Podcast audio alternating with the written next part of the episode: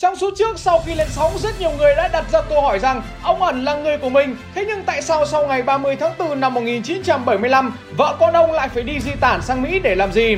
Sở dĩ có điều này đó là bởi ngày đó tình báo của mình đã có một kế hoạch để ông ẩn tiếp tục hoạt động tại Mỹ. Các lãnh đạo đã tính toán rất xa đến giai đoạn hậu chiến tranh. Mình lường trước được rất có thể Mỹ sẽ tiến hành những hoạt động quân sự ngầm. Cùng với đó là áp đặt lệnh cấm vận thương mại đối với Việt Nam. Và tất nhiên để biết được những điều này từ trong trứng nước thì không ai có thể làm tốt được hơn ông ẩn. Chính vì thế mà trong những ngày cuối cùng của cuộc chiến, vợ ông đã cùng với bốn người con được đưa lên máy bay để di tản sang Mỹ. Ông ẩn ở nhà giải quyết nốt vài việc, rồi sau đó cũng sẽ lên đường đi theo. Thế nhưng bất ngờ là Bộ Chính trị đã ngưng lại và không cho ông đi nữa. Câu chuyện này chi tiết như nào? Có lẽ chúng ta sẽ tìm hiểu sâu hơn vào những số sau với chủ đề cuộc sống của ông ẩn sau năm 1975. Quay trở lại với chiến công thứ ba của ông ẩn sau chiến công trận ấp Bắc và chiến công về việc dự báo Mỹ sẽ không rút lui mà đem quân tới Việt Nam thì chiến công thứ ba của ông là chiến công về chiến dịch Mậu Thân năm 1968. Trước khi để đến với chiến công này của ông ẩn, chúng ta cùng phải làm rõ với nhau lý do tại sao mình lại mở chiến dịch Mậu Thân năm 1968 Tại sao không phải là 1969 hay 1970 cho số nó đẹp? Tại sao lại đánh đúng vào đêm giao thừa? Sở dĩ có điều này đó là bởi cứ 4 năm bọn Mỹ lại bầu cử tổng thống một lần và năm 1968 là năm mà Mỹ sẽ tiến hành bầu cử. Chính vì thế mà để gây áp lực lên chiếc ghế của Tổng thống Johnson ngày đó thì mình buộc phải làm một cái gì đó chấn động đến nước Mỹ. Hy vọng làm sao Tổng thống mới lên sẽ có một cái nhìn khác về chiến tranh tại Việt Nam. Biết đâu nó lại cho rút quân thì mình sẽ đỡ tổn hao về xương máu đi rất nhiều. Lúc đó mình sẽ giải phóng miền Nam luôn. Năm đánh thì mình đã xác định được rồi Thế nhưng còn ngày đánh, tháng đánh thì sao? Tại sao lại chọn vào đúng đèn giao thừa? Sở dĩ mình chọn khoảnh khắc này, Đó là bởi lúc đó là lúc mà binh lính của Việt Nam Cộng Hòa sẽ được nghỉ ngơi về quê ăn Tết. Mình đánh đúng vào đêm giao thừa Thì địch sẽ không bao giờ trở tay kịp. Kể cả có muốn trở tay thì cũng rất khó, Vì quân lính về quê ăn Tết hết rồi. Lúc đó có muốn bắt xe lên thành phố Cũng không có xe mà lên.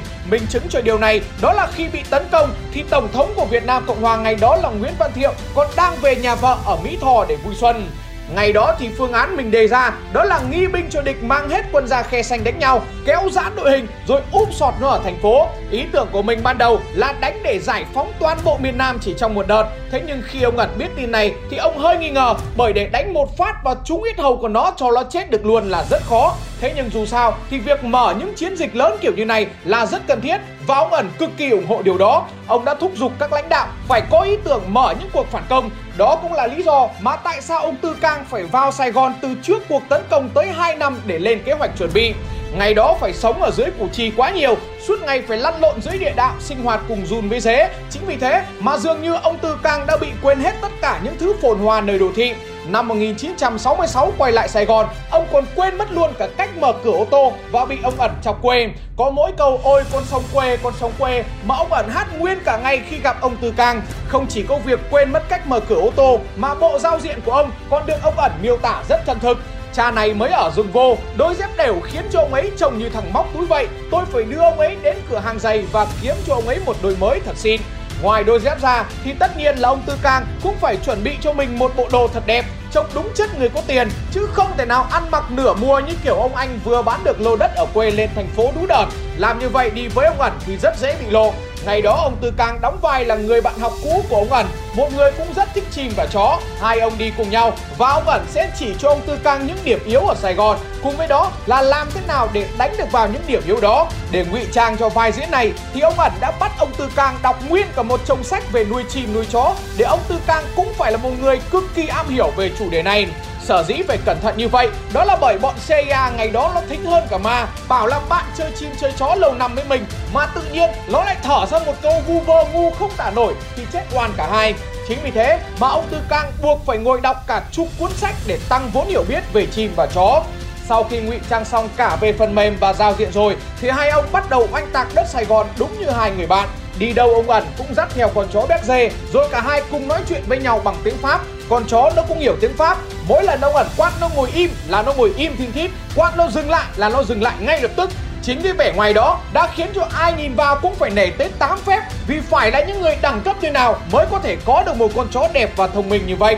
Câu chuyện về con chó này mình đã kể ở trong số 66 và chính chú chó này đã khiến cho những cuộc gặp gỡ của ông ẩn và lãnh đạo của mình là ông Tư Cang hoàn hảo hơn bao giờ hết không một ai dám lại gần hai ông. Tất cả đều phải cách xa. Đi vào nhà hàng là một ông sẽ xách theo lồng chim, một ông sẽ dắt theo con chó. Đối với những người tình báo như hai ông thì nhân viên nhà hàng cũng có thể là người của CIA. Thế nhưng điều này cũng không có gì phải đáng ngại bởi mỗi bàn đều cách nhau 3 đến 4 mét rồi. Chưa kể là ông lại có một con chó gác cổng nữa. Bàn bạc những chuyện quan trọng thì cứ nhìn vào con chim mà bàn bạc. Ai trông thấy thì cũng chỉ biết là hai ông này trong hội chơi chim nói chuyện với nhau mà thôi.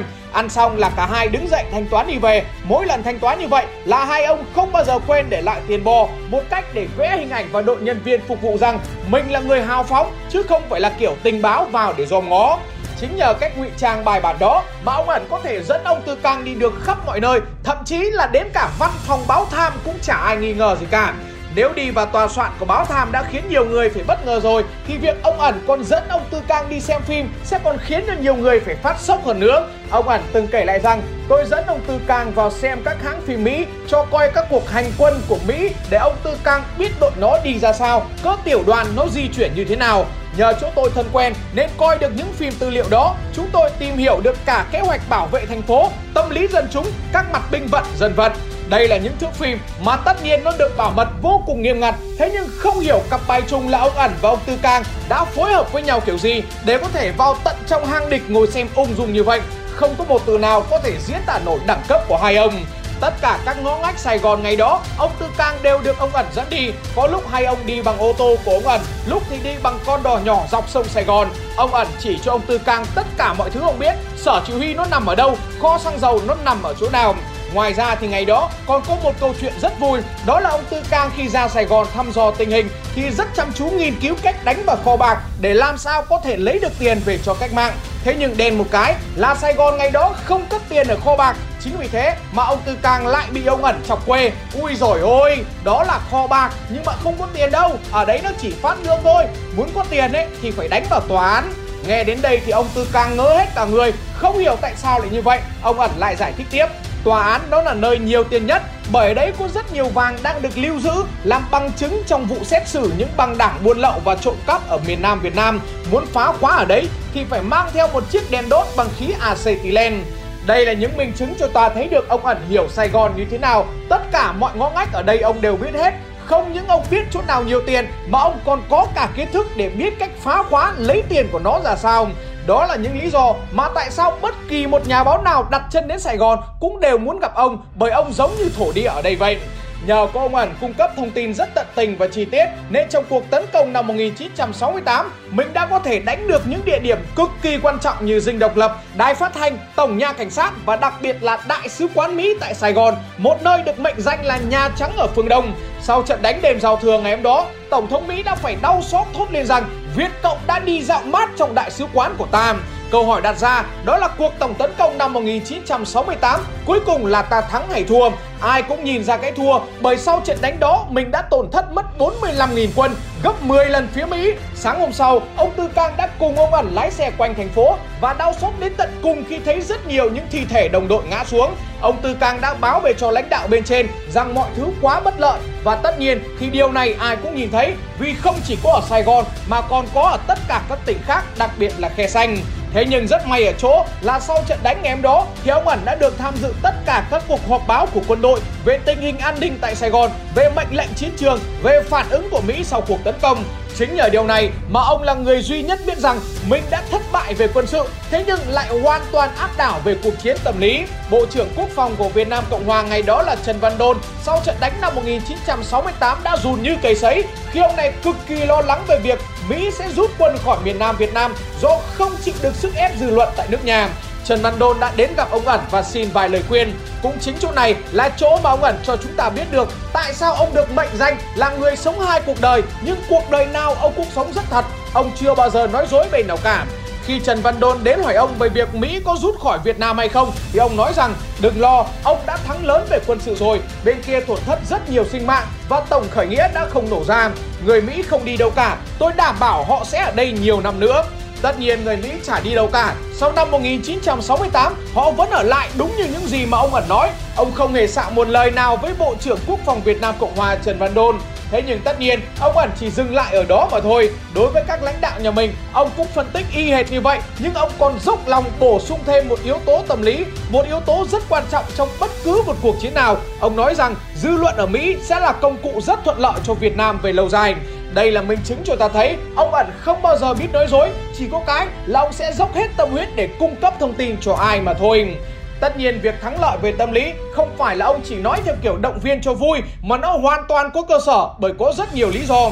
Đầu tiên là thống kê của Reuters sau đêm giao thừa một ngày, Reuters đã chỉ trích rằng Mỹ có đến 500.000 quân ở Việt Nam, mất tới 13 năm, đốt 60 triệu đô một ngày nhưng không thể nào bảo vệ được một tấc đất ở miền Nam Việt Nam. Đến một nơi như tòa đại sứ Mỹ mà còn bị cô lập trong 6 giờ đồng hồ thì thử hỏi còn chỗ nào an toàn. Đỉnh điểm của cuộc tấn công Tết Mậu Thân năm 1968 đó là hình ảnh tướng Nguyễn Ngọc Loan dí súng vào đầu một tù nhân ngay trên đường 20 cũ, tức đường Lý Thái Tổ hiện nay, khiến cho cả thế giới phải phẫn nộ. Bức ảnh của Eddie Adam đã tạo ra một làn sóng phản đối chiến tranh trên toàn thế giới, đặc biệt là ở nước Mỹ. Viện Gallup vào giữa tháng 3 năm 1968 cho biết, trước Tết Mậu Thân, 1 phần 5 số người được hỏi nhận mình theo đảng Diều Hâu, tức là đảng ủng hộ chiến tranh. Nhưng sau khi thấy bức hình tướng Loan bắn tù nhân, thì họ đã tự đổi thành theo đảng Bồ Câu, tức là đảng phản đối chiến tranh. Theo như thống kê ở phía Mỹ thì chỉ trong tháng 2 và tháng 3 năm 1968, khe xanh xuất hiện chiếm 38% những bài viết về Việt Nam của các nhà báo gửi đến tạp chí Đời sống AP, chiếm 1 phần tư thời lượng chương trình về Việt Nam chiếu trong bản tin buổi tối trên TV. Đối với kênh CBS, số lượng thống kê này còn tăng lên đến hơn một nửa. Những đề mục, những đoạn văn về Việt Nam trong tờ New York Times thì khe xanh chiếm 17 trên 60 ngày. Nhân dân Mỹ vô cùng sửng sốt khi truyền hình công chiếu cảnh hoảng loạn, mất tinh thần chiến đấu của lính Mỹ tại khe xanh. Còn những người lính Mỹ ở khe xanh thì họ thấy đó là một địa ngục trần gian. Uy danh quân đội Hoa Kỳ chưa từng thất bại trong mọi cuộc chiến tranh nào trước đó thực sự đã bị phù dập. Những gia đình có con em tham chiến ở Việt Nam, họ cảm nhận thấy những cái chết đang đến với con mình gần hơn bao giờ hết. Làn sóng phản đối chiến tranh của các tầng lớp nhân dân Mỹ càng ngày càng lên cao, nhất là khi báo chí Mỹ đồng loạt đưa tin Tổng thống Johnson đang cân nhắc dùng vũ khí nguyên tử để cứu nguy cho khe xanh. Mặc dù vũ khí nguyên tử không được sử dụng, nhưng những thông tin về vấn đề này đã góp phần làm thức tỉnh lương tri của rất nhiều người dân Mỹ đấu tranh chống chính phủ, phản đối cuộc chiến tranh mà Mỹ đang tiến hành ở miền Nam Việt Nam.